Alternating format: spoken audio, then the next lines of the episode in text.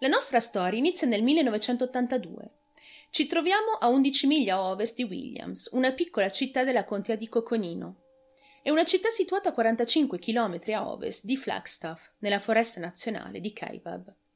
Nel 2006 si contano circa 3.000 abitanti.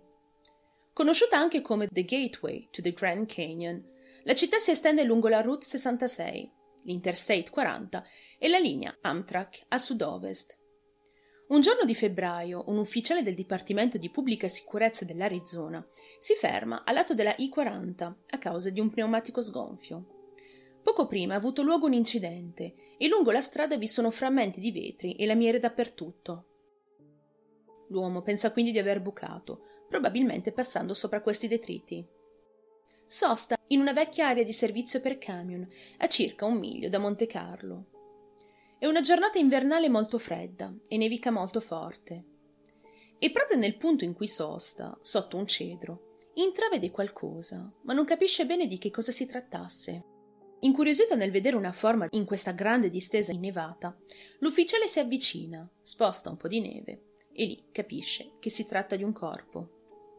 L'uomo decide di andarsene per chiamare i soccorsi e con la sua ruota bucata riesce a guidare per qualche chilometro, arrivando a chiamare i soccorsi da una cabina telefonica. Chiama la polizia e spiega loro il punto esatto in cui aveva trovato il corpo. Con molta fatica i poliziotti e il medico legale arrivano finalmente nei pressi del cedro e confermano che in effetti si tratta del corpo di una giovane donna.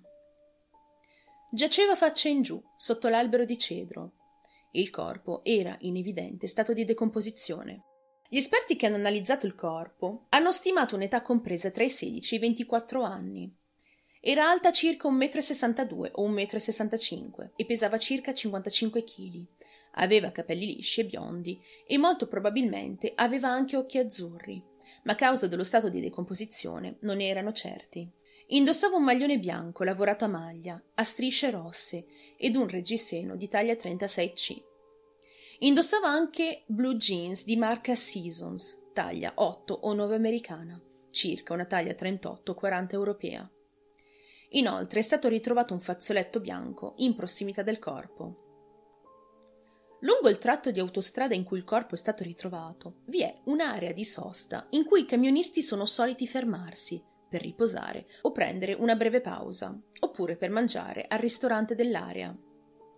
Quindi, fin da subito, si ipotizza che il corpo fosse stato scaricato da un camionista che conosceva molto bene la zona e che quindi era solito percorrere quel tratto di strada per lavoro. Il medico legale di Coconino County, che ha esaminato il corpo della vittima, ha stimato che la ragazza fosse morta da almeno due settimane a causa della presenza di animali selvatici, roditori e altri insetti, la maggior parte del suo volto era assente, così come il suo orecchio destro. La sua morte viene classificata come un omicidio. L'osso ioide del collo era ancora intatto.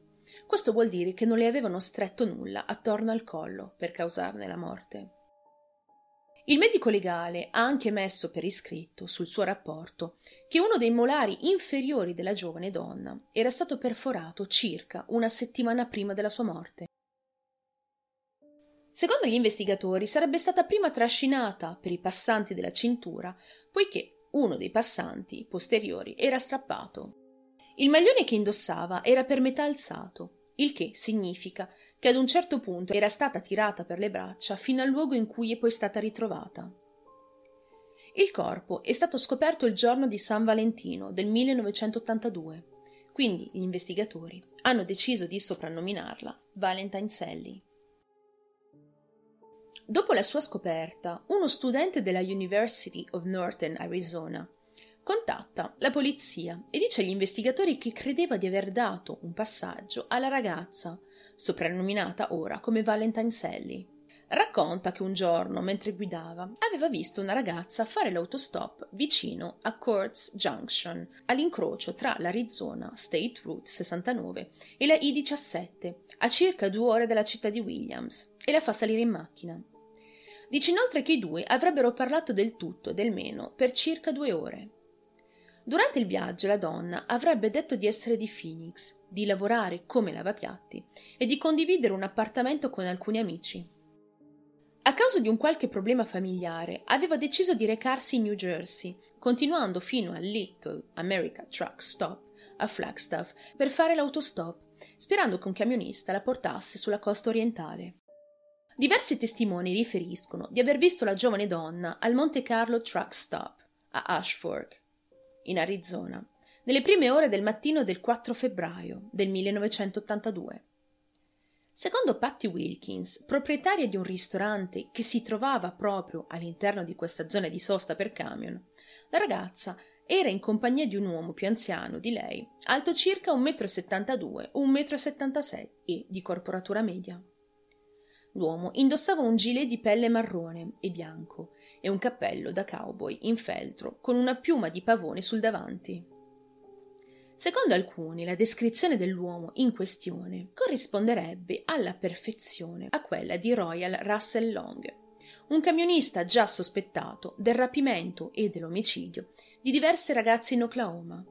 Ma gli investigatori non hanno mai potuto fare un collegamento diretto tra l'uomo e queste scomparse, o semplicemente provare la sua colpevolezza.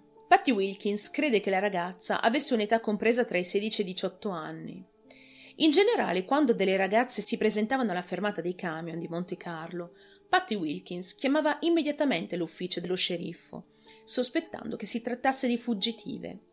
Ma quel giorno, il giorno in cui Valentine Sally si era presentata nel suo ristorante, non lo ha fatto perché credeva che fosse con una persona di famiglia, o quantomeno un conoscente, perché sembrava perfettamente a suo agio. L'uomo e la ragazza sono entrati all'interno del ristorante intorno alle tre del mattino. Lui ha preso una tazza di caffè e lei ha ordinato dell'acqua, chiedendo poi alla cameriera se avesse un'aspirina per il suo dente, poiché le faceva molto male. Ed è proprio per questo fatto che Patti si ricorda perfettamente della ragazza, non soltanto perché era di una bellezza estrema, ma anche per la richiesta fatta dalla stessa. Infatti, non avendone al ristorante, Patti si ricorda di averne presa una dalla sua borsetta e di avergliela data. Secondo i suoi diri, i due sarebbero poi partiti circa un'ora dopo. Nel 1984, due anni dopo la scoperta di Valentine Sally, la polizia riferisce ai giornalisti di aver finalmente risolto il caso. Valentine Sally, infatti, è stata identificata come Melody Catlip, scomparsa dalla Florida nel 1980, e questo dopo che un esperto forense ha confrontato le impronte dentali di Valentine Sally con quelle di Melody, affermando che le due coincidevano alla perfezione. Quindi sulla pietra tombale di Valentine viene inciso il nome di Melody. Caso risolto, au revoir. Però, e c'è un però, Melody si fece viva due anni dopo, nel 1986, tornando tranquillamente a casa della sua famiglia. Ovviamente la ragazza non era morta e quindi Valentine Sally non poteva essere Melody Catlip. Pensate se questa ragazza non fosse mai ritornata a casa e avesse continuato a vivere per conto suo in un altro stato, sotto falso nome.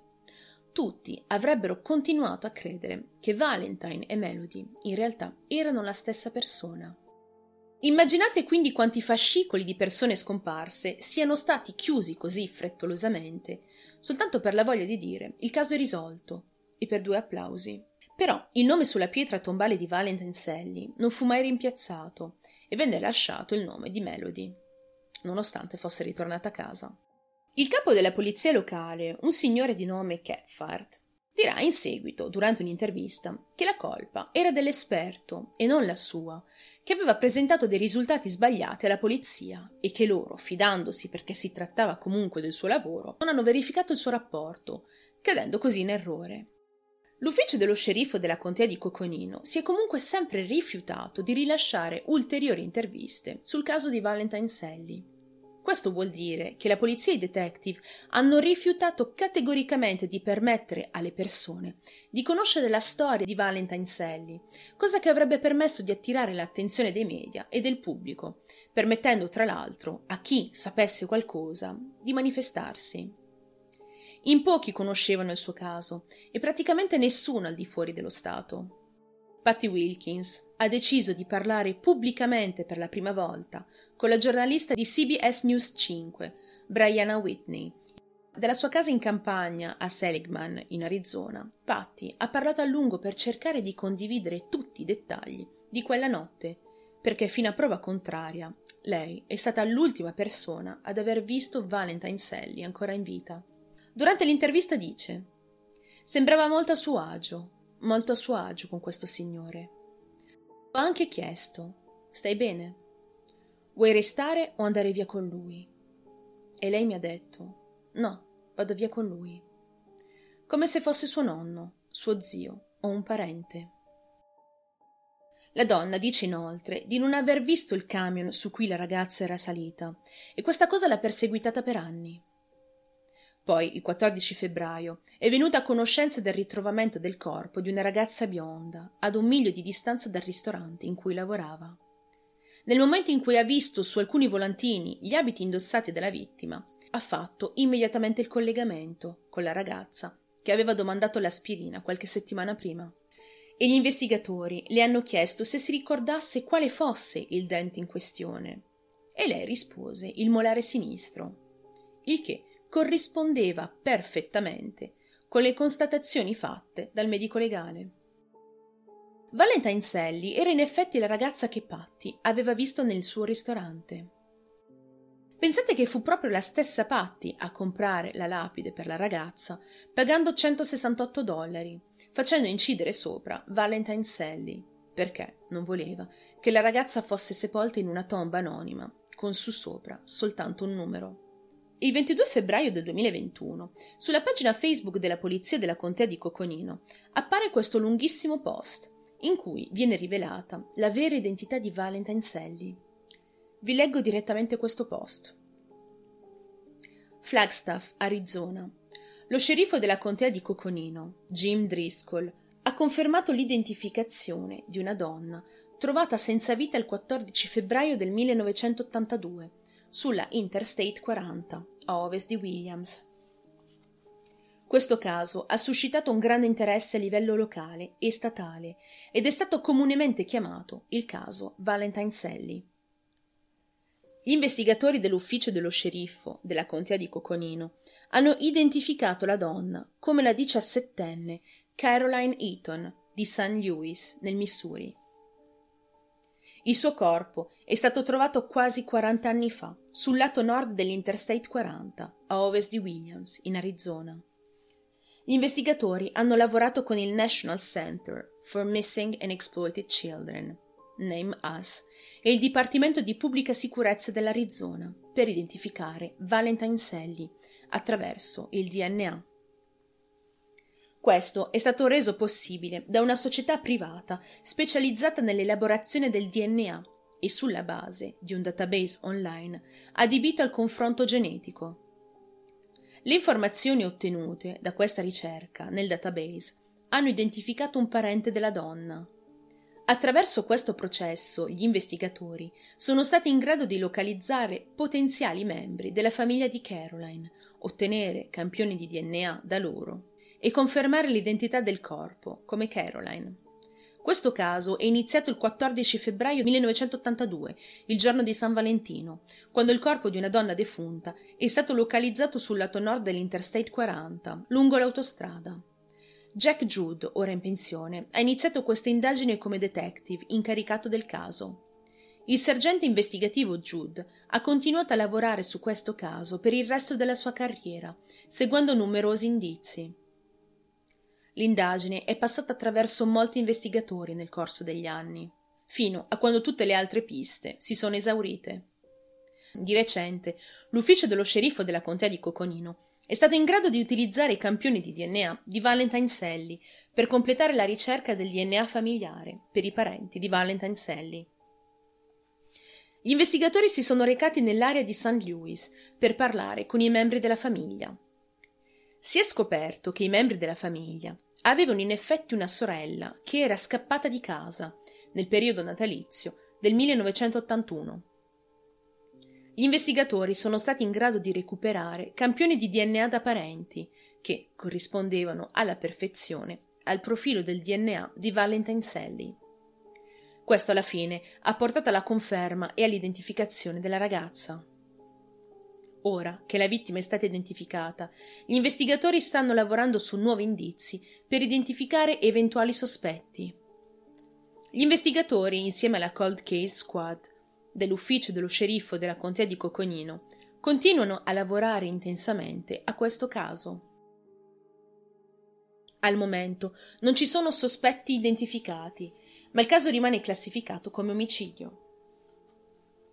Lo sceriffo Driscoll ci tiene a ringraziare i membri della comunità che hanno aiutato le forze dell'ordine, il personale dell'ufficio dello sceriffo e la famiglia della vittima, che hanno lavorato così a lungo per identificare Caroline e concludere, almeno in parte, questo tragico caso. Per il momento non si hanno ulteriori informazioni riguardo a questo caso. Le sole informazioni che si hanno sono il nome, l'età e la città di origine della ragazza, che è comunque una città che si trova a circa 20-21 ore di distanza dal luogo di ritrovamento del corpo. Sinceramente non penso che dopo 39-40 anni dai fatti il suo assassino verrà mai ritrovato, però per il momento si è comunque scoperto il suo vero nome, portando un po' di pace alla famiglia che l'aspettava da così tanto tempo. Qualora ci fossero aggiornamenti al riguardo, non mancherò di tenervi aggiornati.